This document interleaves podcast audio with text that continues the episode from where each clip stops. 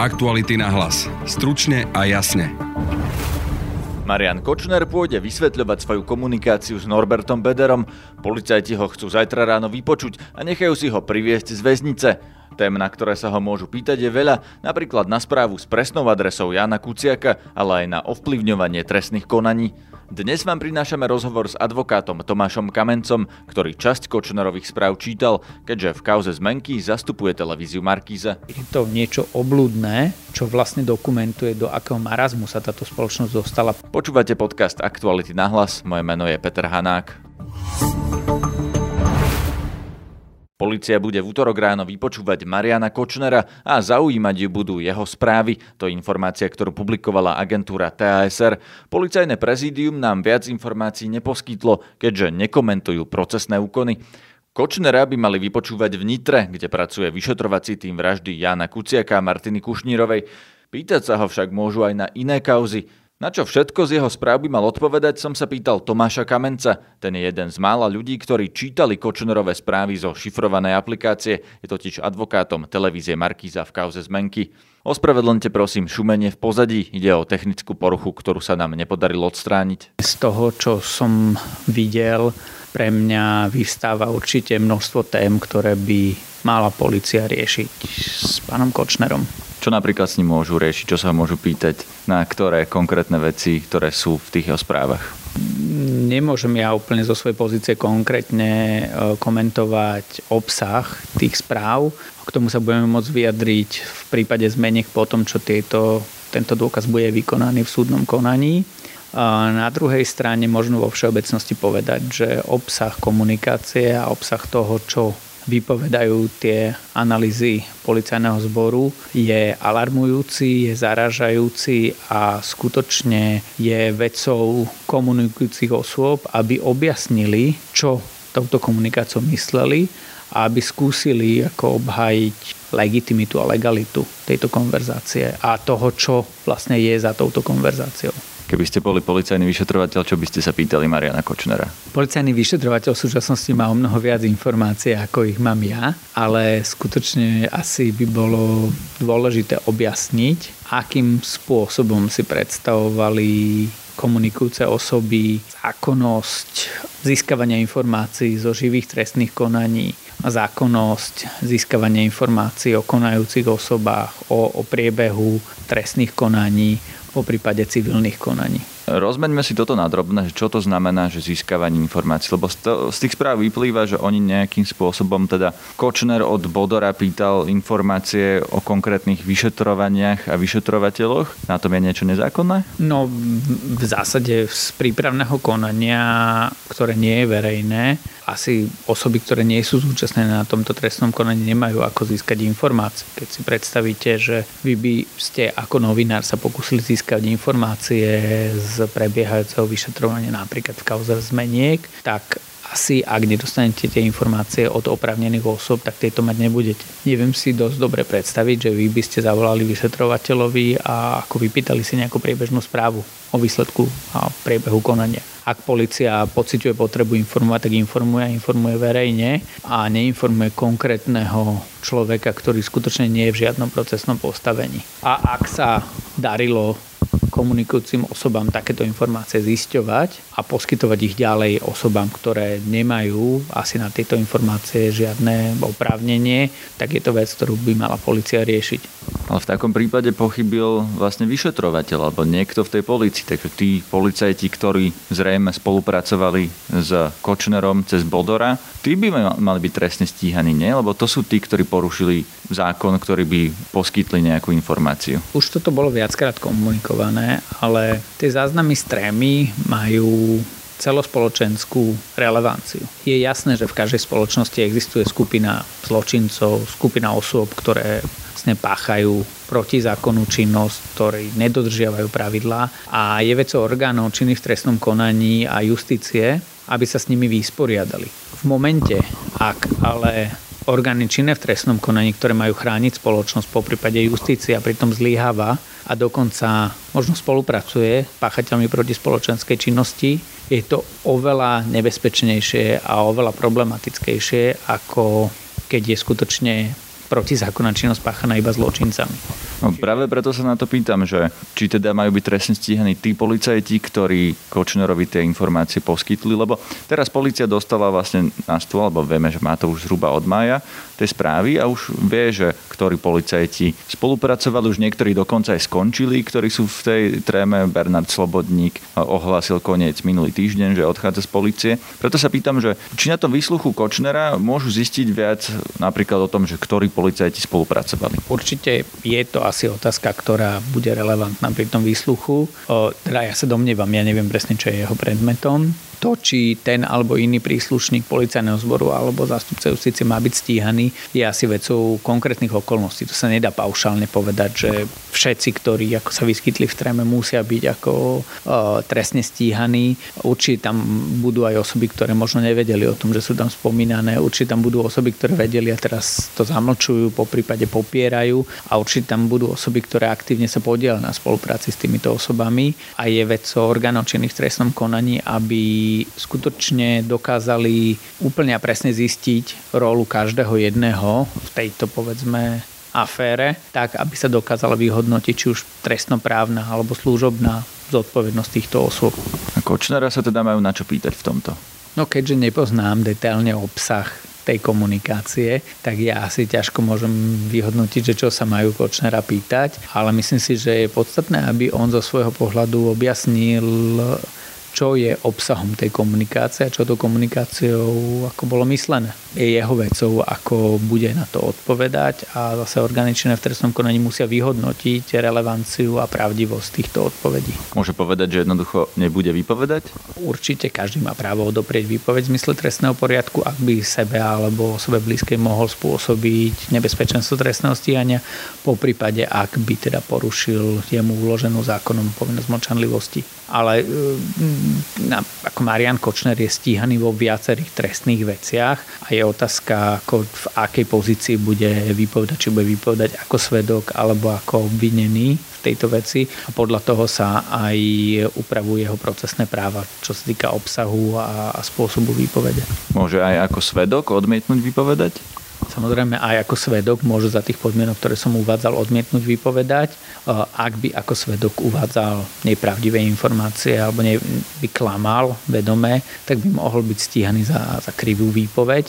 Na druhej strane, ak by bol vypočúvaný v postavení obvineného, tak e, môže uvádzať na svoju obhajobu v zásade všetko, čo uzná za vhodné a uzná za, za relevantné.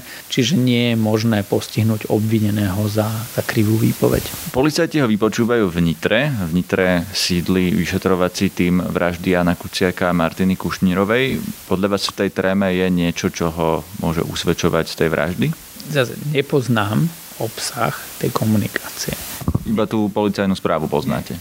Neexistuje asi taká situácia, kedy by jeden jediný dôkaz bol rozhodujúci pre posúdenie trestnej zodpovednosti v nejakej trestnej veci.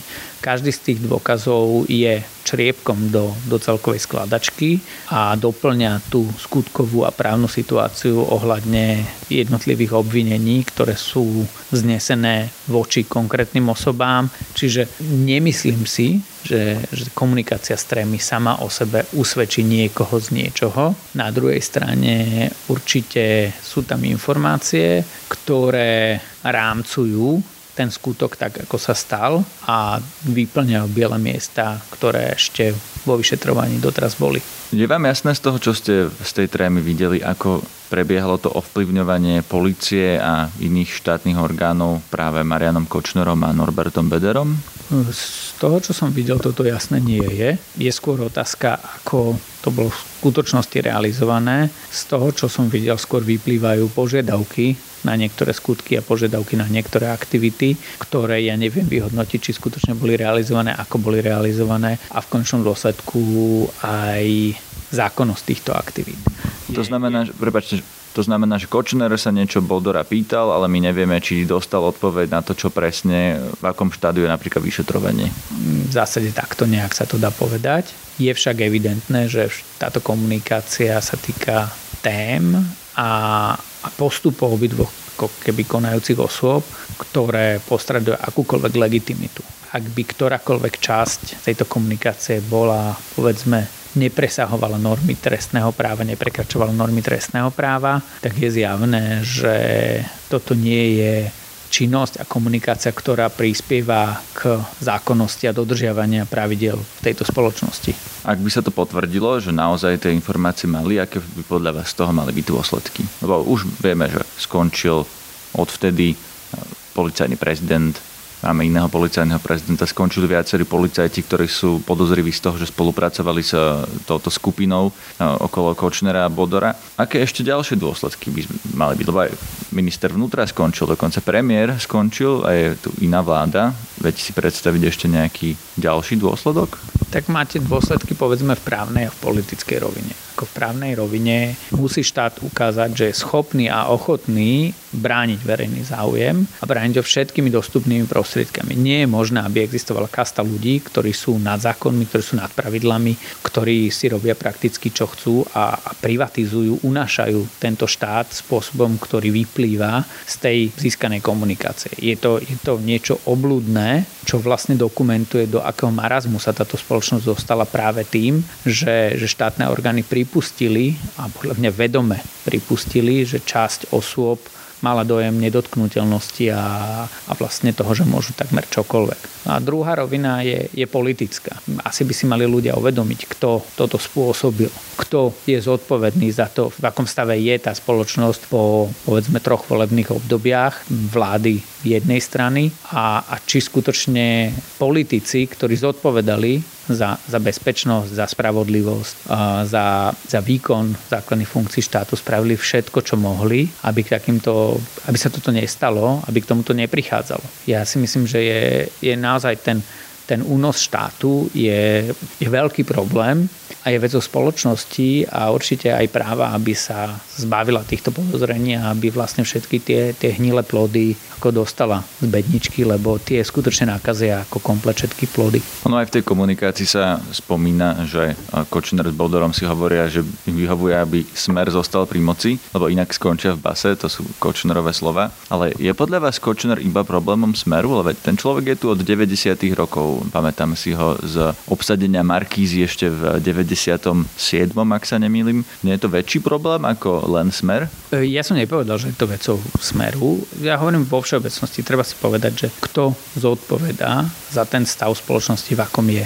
Kto podľa vás zodpovedá? Tí politici, ktorí to mali na starosti, ako keby e, od kedy Marian Kočner sa nejakým spôsobom dostal do povedomia verejnosti, či už cez kauzu Technopol 1 alebo cez kauzu Gamatex a cez ďalšie kauzy ubehlo naozaj strašne veľa rokov a vystriedali sa tu viaceré politické garnitúry. A je pravda, že napriek obrovským podozreniam z protizákonnej činnosti. Nikdy až do júla 2019 Marian Kočner nestal pred súdom trestnej veci. Ja potom chápem spoločnosť, ak justícii a policii dôveruje povedzme 30% obyvateľov, nakoľko niektoré tie veci očividne neboli v poriadku len sa orgánom činným v trestnom konaní, po prípade justícii, nedarilo tieto dotiahnuť do konca. Keď si pozrieme kauzu Technopol, keď si pozrieme kauzu Glenshouse, to sú mimoriadne podozrivé transakcie, ktoré skutočne boli realizované na škodu niekoho a demokratický a právny štát nemôže sa tváriť, že, že stačí nám nejaké dodržiavať pár formálnych pravidiel. Demokratický a právny štát je postavený najmä na, na idei spravodlivosti, na idei dosiahnutia spravodlivosti pre všetkých, nielen pre tých, ktorí majú známych, ktorí majú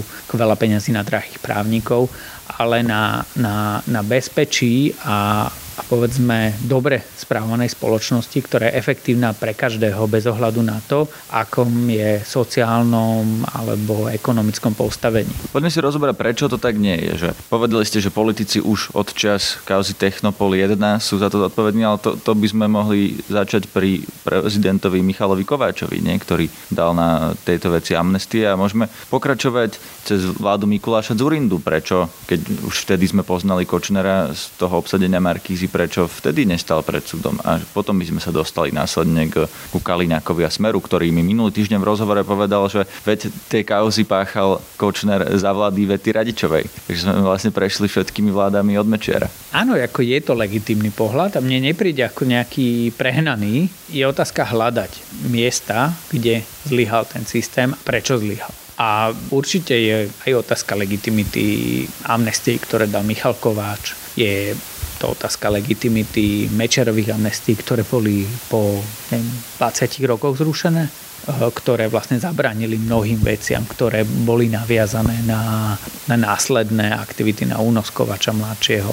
Je to otázka, či skutočne napríklad sa štát nepodielal aj na kauze Gamatex, nakoľko toto bola akcia čisto Mariana Kočnera a Štefana Aga, alebo to skutočne bolo plnenie aj napríklad nejakých služobných povinností. Ste si je za tak, že? Áno, ako ja, je, je v histórii Slovenska je naozaj veľa otáznikov, s ktorými sa táto spoločnosť nevysporiadala. Zrušenie Mečiarových amnestí je, je krok k vysporiadaniu sa s jedným veľkým problémom. A toto sa teraz rozprávame o amnestiách a Mečiarovi? Len, len pokračujeme ďalej. No a teraz hľadajme tie, tie miesta, kde vlastne, kde začal Glens House, jak pokračoval Glens House, kedy policia sa dozvedela o Glens House, kedy policia kto začal stíhať Číža miesto tých, ktorí skutočne ako sme, tak opýtam sa to konkrétnejšie teda. Myslíte, že to, že Kočner nestal pred súdom už za vlády Mikuláša Zurindu pred 15 rokmi, keď už sme dávno vedeli, kto to je, že to, za to môže napríklad Dobroslav Trnka, generálny prokurátor, ktorý, ktorého následne tiež podporovala aj SDKU? Ja si s tým množstvom informácií, ktoré mám, si nedovolím povedať, či sa to môže Dobroslav Trnka. Na druhej strane je evidentné, že Dobroslav Trnka mal nadštandardné vzťahy s Marianom Kočnerom, ktorý sa javil už v tej dobe ako, ako závadová osoba, keď to takto zjednodušene poviem, alebo kontroverzný podnikateľ, ako sa hovorí v médiách. Ak... Bol na mafiánskych zoznamoch, takže nebol to len kontroverzný podnikateľ. No, zase môžeme sa vrátiť k tomu, že čo boli mafiánske zoznamy, či to bolo niečo legálne, legitímne, čo, čo, čo tie zoznamy vlastne sú, ale to by sme naozaj sa dostali do, do veľmi... Narážam na to, že policia, aj keď to, to vytvorila tie zoznamy policia, pokiaľ viem, tak pokiaľ policia vedela už eh, v tom čase, to bol rok, to bola zrejme prvá Zurindová vláda ešte, alebo druhá, ktorá vytvorila tie zoznamy za Spišiaka. Jedna z nich. Už vtedy vedeli, že Kočner nie je len kontroverzný podnikateľ, ale že má aktivity v, v nejakej trestnoprávnej rovine asi. Ale pánom trestného konania je generálny prokurátor. Preto sa pýtam na Dobroslava Tranku, či môžeme jemu pripísať to, že Kočnerovi sa za celé tie roky nič nestalo. Toto je, ako, asi sa to takto povedať nedá, pretože v končnom dôsledku, ako tento rozhoduje o trestnom konaní, je prokurátor. Na druhej strane prokurátor nemá vyšetrovacie právomoci Slovenskej republiky. Polícia musí realizovať tú trestnú vec. Polícia vznáša obvinenie, polícia realizuje prípravné konanie a prokurátor je len ten, ktorý ho dozoruje je oprávnený rušiť, je oprávnený meniť, dávať pokyny vyšetrovateľovi. Môže to aj zastaviť. Áno, ale ako keby bez aktivity policie sám prokurátor nie je schopný asi realizovať komplet trestnú vec. Takže tá zodpovednosť sa rozklada medzi políciu a prokuratúru a až potom sa to môže dostať na súd. Samozrejme, ako na súd, jediný, kto môže vec dostať na súd, je v končnom dôsledku prokurátor. Ja si dnes nedokážem odpovedať otázku, koľko poznatkov mala skutočne policia v roku 99, v roku 2000, v roku 2002, v roku 2004 o aktivitách Mariana Kočnera. Či skutočne policia mala relevantné dôkazy o tom, že pácha skutky, ktoré môžu byť trestným činom, ktoré by mali byť realizované formou nejakého trestného stíhania. Rovnako nemám tie informácie o, o roku 2006, 6, 8, 10. Takže keby som sa vás opýtal otázku, prečo Kočner ešte nesedí, odpovede neviem. Nie, odpoveď je, že doteraz sa nepodarilo príslušným orgánom preukázať mu páchanie trestnej činnosti. A myslím si, že orgány nevyvinuli takú aktivitu, ktorú by vyvinúť mali, na to, aby sa buď preukázalo, že tie skutky, o ktorých sa verejne hovorí, nie sú trestným činom a nemá byť za ne nikto stíhaný, alebo ten, kto spáchal trestný čin, mal byť odstíhaný a v konečnom dôsledku odsúdený. A otázka je teda potom, prečo ne, nevykonali tú činnosť alebo nespravili si svoju prácu?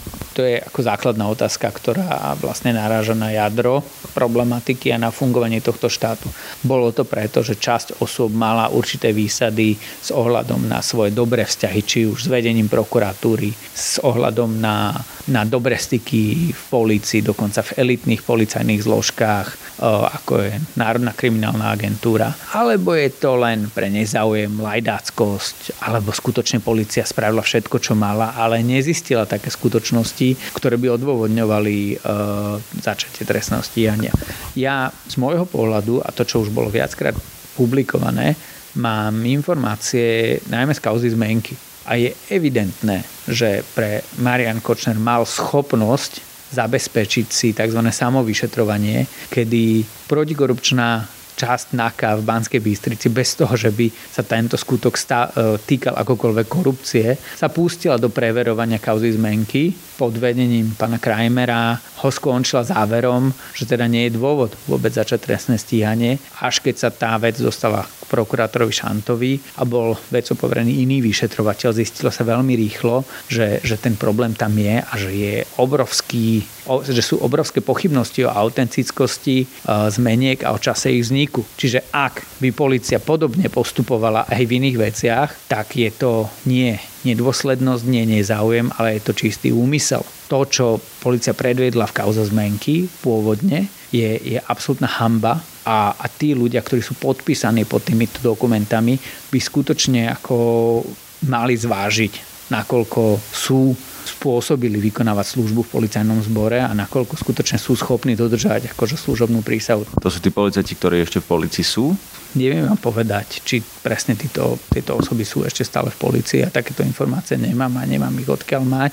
Ako je pravdou, že skončil šéf NAKA, je pravda, že skončil pán Krajmer, je otázka, nakoľko o týchto veciach mal vedomosť, alebo mal mať vedomosť bývalý prezident policajného zboru a nakoľko tieto toleroval, alebo netoleroval, alebo bol ochotný riešiť. Ako príde mi absurdné, ten príbeh, ktorý som ja videl, mi prišiel teda maximálne absurdný a, a prišiel mi, že, že skutočne existuje skupina osob, alebo minimálne jedna osoba, ktorá disponovala mimoriadne vysokou mierou imunity a schopnosti manipulovať, dokonca riadiť činnosť policie.